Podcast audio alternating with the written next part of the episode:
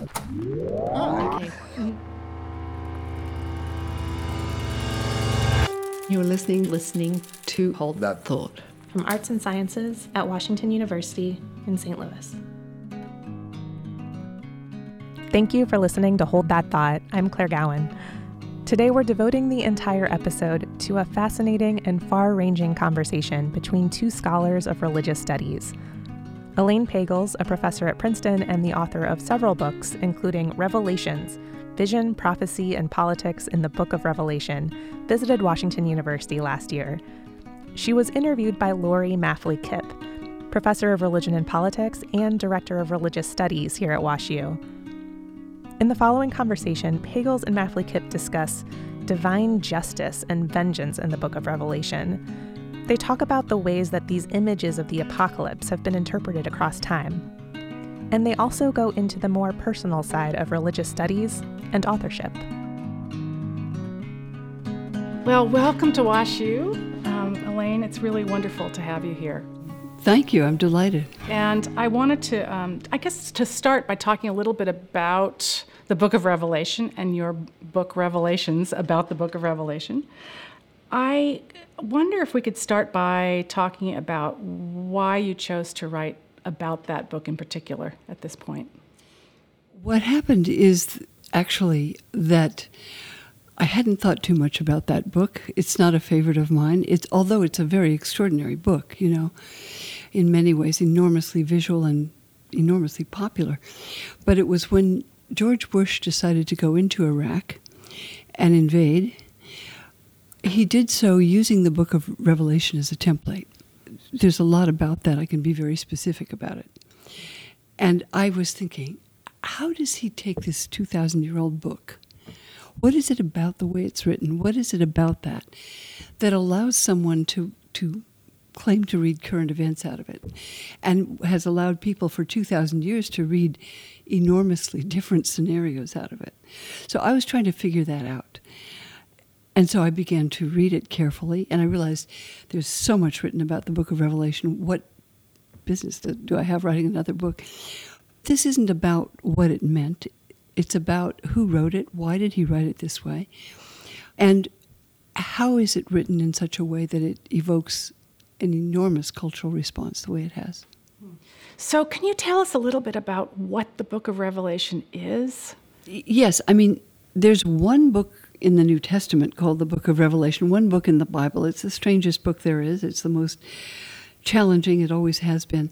But it's the one at the end of the New Testament, which picks up a lot of the Hebrew prophecies about when is the end of the world coming and how will everything end. You know, we start with Genesis at the beginning of the Bible.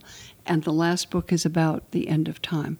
And the book of Revelation is a series of prophetic dreams in which a prophet claims to have been taken up into heaven and seen all kinds of amazing things and seen God's judgment coming on the earth, seen the destruction of the world and, and then the recreation of the world, destruction of the damned and, and, and the blessing of the righteous, uh, justice finally done on earth.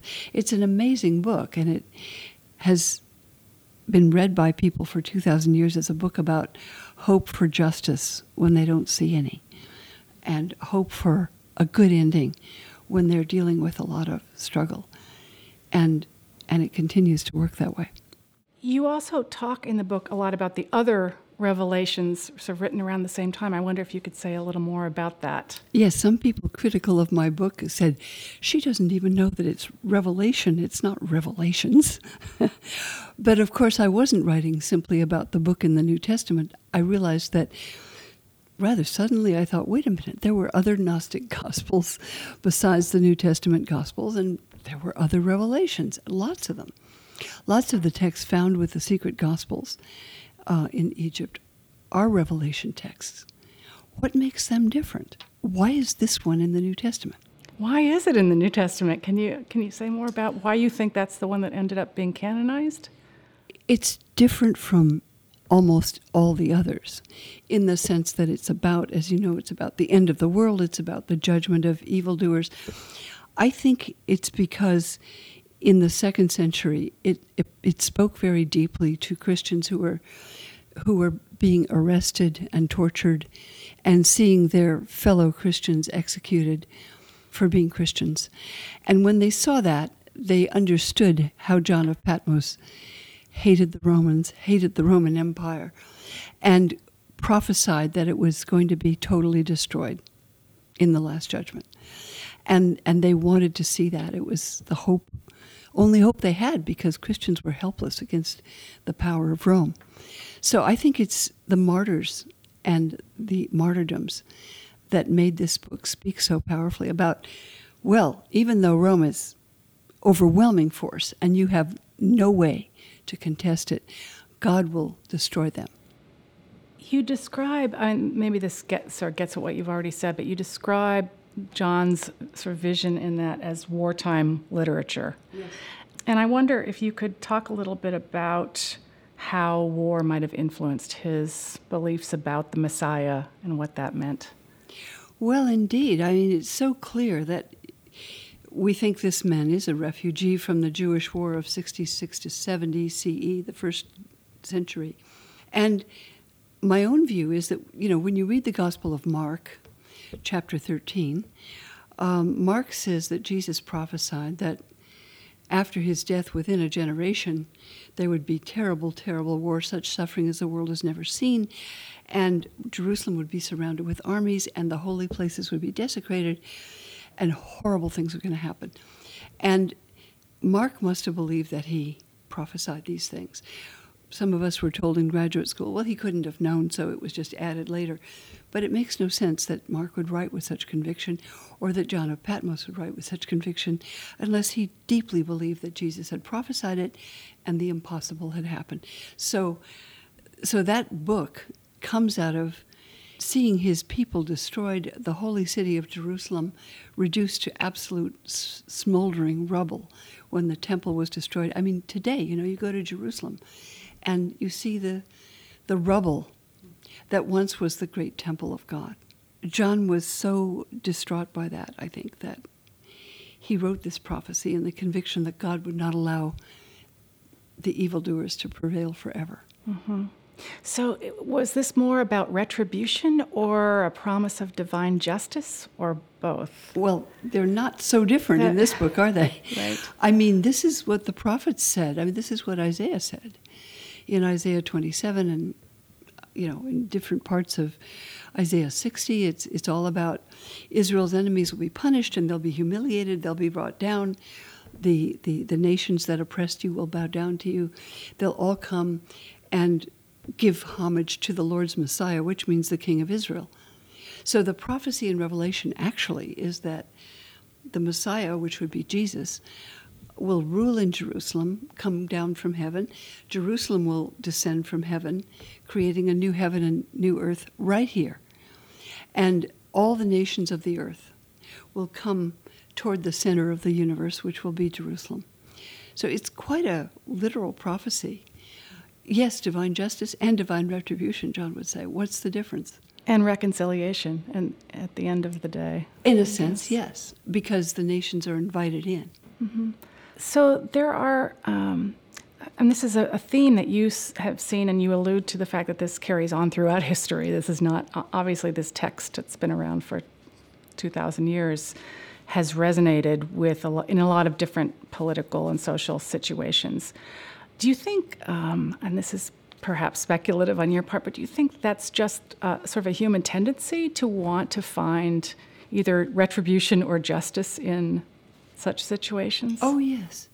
You know, a lot of people recently, it's become sort of chic for academics to talk about the violence in the Bible and the violence in the book of Revelation. And yeah, this is a violent book. I mean, there's a lot not to like about it.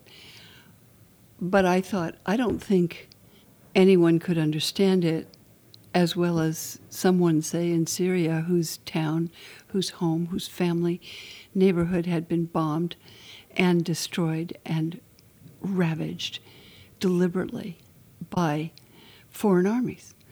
I mean, somebody in that situation, I can't imagine it. But people in that situation, I think, would immediately identify with this. Hmm. So it continues to be, as you said, not just a sort of a way to express anger and vengeance, but also to provide hope. Anger and vengeance is something the Lord promises in the Hebrew Bible against people who do the wrong thing. And it's not inappropriate to hope for it, right? Yeah. Yeah, no, I think we've forgotten, forgotten some of Vengeance is mine, says the Lord. Um, it's justice. Mm-hmm. And, you know, when the abolitionists like John Brown invoked this book, Yes. uh, Julia Ward Howe, writing the Battle Hymn of the Republic, invoked this book against America's sin of slavery. It's justice they want, and it's retribution. Well, it also can, um, I think, if you, as you've sort of alluded to, justify more sort of horrific action down the road from people who feel that they are called by God to sort of be the be part of God's army uh, as a way of bringing about the, the devastation of their enemies.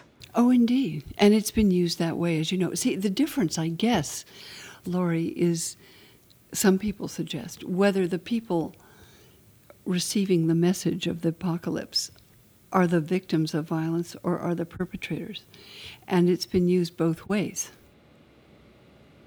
What in particular do you think there is about the images here that are so resonant? Is it the language? Is it just the, these these striking images, or all of the above? You know, I think you're right. I think it is the images.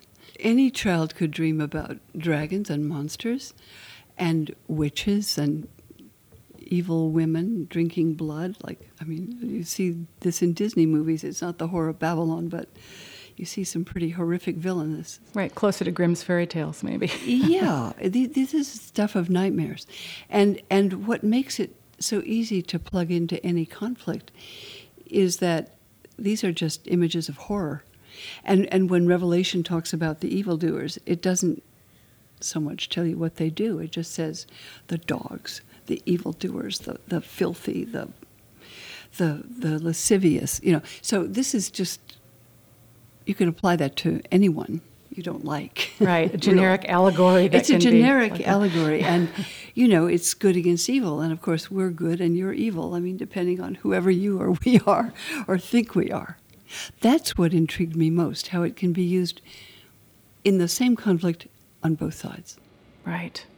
Yeah. How? How? Uh, and maybe this is just uh, again speculation on your part, but how do you break that cycle of justification and retribution in the world? Well, you know, when I was working on the book on the origin of Satan, I oh, I became convinced that I couldn't use the word evil about a person.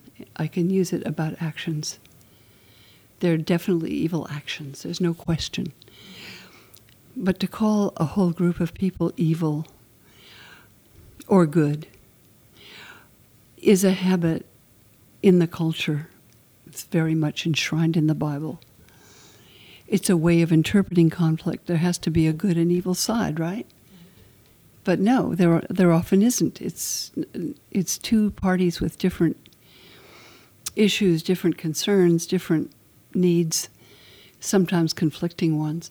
So I just think that ancient habit, which is inculcated by books like this, is one that we can't afford in the 21st century without destroying the planet.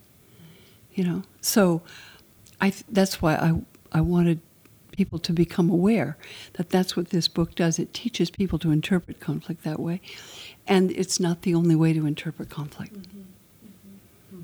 I think maybe we ought to unlearn it. So, uh, uh, one of the striking things to me about your work is how uh, you have such an ability to humanize early Christians. Um, I consider your texts to be deeply human works, even though they're about texts, if that makes sense. And you um, have found ways to link your own questions about inspiration, truth, and evil to the concerns of writers in antiquity. And I wonder how you found your, your readers and listeners responding to that. Do they make the connections as well? Oh, I think so. You know, you say I write about texts, you do too. The texts are about people and their concerns, you know, and, and they raise concerns that if they weren't ones that we share to some extent or in slightly different language or maybe different conceptual frameworks, we wouldn't be even interested in reading that stuff. Um, I got fascinated by the history of religion because it does engage issues that do concern me, and I never write about anything that doesn't. So I, I think that that's palpable. As academics, I think we all um, deal with other academics who see the, the popularity of our work as a negative thing, or that that's some, somehow seen as a bad thing to do, to be popular among you know in broader audiences. Um, and it seems to me that your work, as you've just been saying, opens up the study of late antiquity to new kinds of questions, and it's helped renew appreciation of religious studies and what religious studies as a field um, can be all about. That it's not just Bible study or Sunday school, but yeah. that it's an intellectual pursuit of fundamental uh, relevance to contemporary concerns. Um, how do you think scholars in the field um, can do more to enable those kinds of communications to it's happen? It's a great question. I, I, I think what gives popularizing a bad name is when people simply write what my late husband used to call conventional wisdom in the field as if it were a discovery. Like, guess what? There are two versions of creation in Genesis. Wow. You know, or the martyrdom is, is not such a big issue because, after all, there weren't that many martyrs. We all know that. So, so I decided I, I'm never going to write what everybody knows and just try to make it sound like I'm a big deal for knowing it. I only wanted to write original work. And the reason I did it for other audiences is that my husband was a physicist and his friends thought my field was just really weird. And I wanted to say, but you know, it's really very exciting. They thought it was some sort of, you know, she's just hooked on Sunday school or something. And I wanted to say, no, this is really exciting stuff. So I was writing for people who were physicists and dentists and conductors on trains or anybody who'd be interested in the subject who just didn't happen to be in my field. It's not a matter of condescending because these are people who know a lot about things I know nothing about. And it's not about just conventional wisdom, it's trying to share the excitement of the discoveries we make with people who wouldn't otherwise have access to them if we don't write it in a way that they can read. That takes real talent. I mean, I think it takes a, a, an incredible kind of talent to be able to sort of render in, in language that's comprehensible. You know, we get stuck in our jargon in, in various fields, and we do, Laurie. But it's just the same as teaching.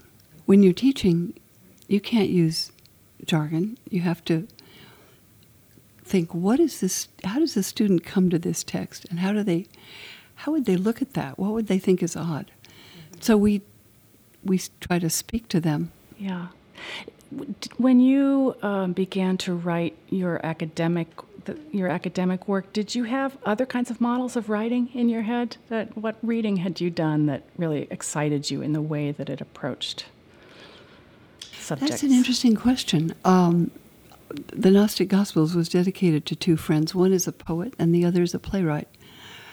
And we were all in a dance group together, improvising. And I felt that my work was a lot like theirs. It's different. It's not fiction because it's responsible to data. But it does take imagination and it does take working with a craft, you know, of trying to write well. So I still do that, just endless drafts, because to try to make writing as, as clear as possible. Yeah.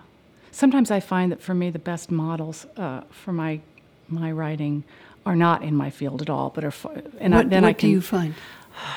fiction, sometimes f- fiction and poetry uh, are, have, have both been really important to sort of how I think about plotting a, a, a book.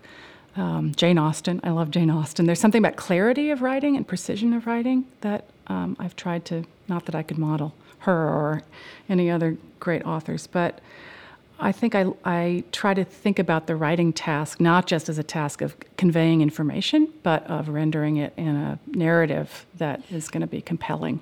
Yes, I mean, I particularly like books like one by Eric Kandel called When Memory Comes. He's a neurologist who writes about why he's a neurologist, why he writes about memory. I don't know if you know his work, but it started when he was six years old and his family had to leave Germany because they were Jews, and he remembers. And it's a lot about memory and what memory means to him and what memory means to his people. And, and then he writes about how he became a neurologist. Um, I recently read Oliver Sacks' book about the river of consciousness, which talks about how, as a child, he was interested in, in outdoors and and how we perceive. And I find that very interesting. The way people's curiosity is sparked by by whatever. mm-hmm. Sometimes I think this is what we, we miss in the the sort of the disciplinary focus of our universities and our work into these categories of science and humanities uh, and the arts that we miss the fact that I think for most of us, we're inspired by in a lot of different ways, by a lot of different fields. And the best scholars like you, uh, you know, draw from physics or from models from neuroscience or other places to sort of get ideas for how to convey information and how to communicate. I think that may be. It's also one of my graduate students was startled um, when I talked about the connection between events in my life and, and the, what I'm writing. And she sort of thought, well, history, you're not supposed to clearly admit that you have a personal stake in it. And I thought, if you don't have a personal stake in it, whether you're writing about Shakespeare or Mozart or World War II or China or French poetry, there's some way that this catches you, uh, that it speaks to something that matters. And how do you talk about that? You don't have to talk autobiographically, but you have to talk about what matters about it. Actually, and I just finished writing about why I do the work I do. A very short book. It's called Why Religion, a personal story, and it's why I write. Huh. And and why I write this. And why I love to write this. Oh, fantastic. Well, I think in religious studies in particular, it's been uh, a sticky issue as the field, you know, since the 60s, the field has tried to define itself over against the study of theology or what goes on in seminaries and, you know, the professional study of religion. Uh, has it's moved religious studies has moved so far toward trying to claim a stance of objectivity that it's hard to know how to find your way back to that place right well, where you can talk true. about what you love about this even if it's not you know, part of your own tradition. You know, I didn't think of it just in our field, but say in Princeton, there's the Institute for Advanced Study, and it was set up by people who didn't like the humanities. They wanted only science, so they have social science, they have physical science, physics, and and they have mathematics, and they have history. Now, nobody told them that history isn't a science, at least the way I do it. It's not. I mean, history historians used to pretend it was objective, and I'm not saying there aren't criteria or that there are no facts, because there are, but rather that, that history is interpretation. And I, I never thought that it was a science. And I think pretending that it is is is a lack of humility, you know, because my perspective, like anyone's, is shaped by particular situations, events. Yes. Well, it, and it teeters, I think history in particular teeters on the edge of being defined either as a you know, humanistic discipline or as a social science. So at different universities where I've, I've taught, it's under the purview of the humanities, and in other places it's been part of the social sciences, um, in part because it does both. And of course, religious studies is even more interdisciplinary than that, you know, drawing from the arts or from music or from the sciences. And how you know how we can talk about those interdisciplinary fields. Um, it seems to me you have to talk about what what excites you about them and what you know what perspective you bring to that study. Yeah, I mean you need not necessarily talk in the first person about it, but to convey what what is exciting about it is obviously what matters.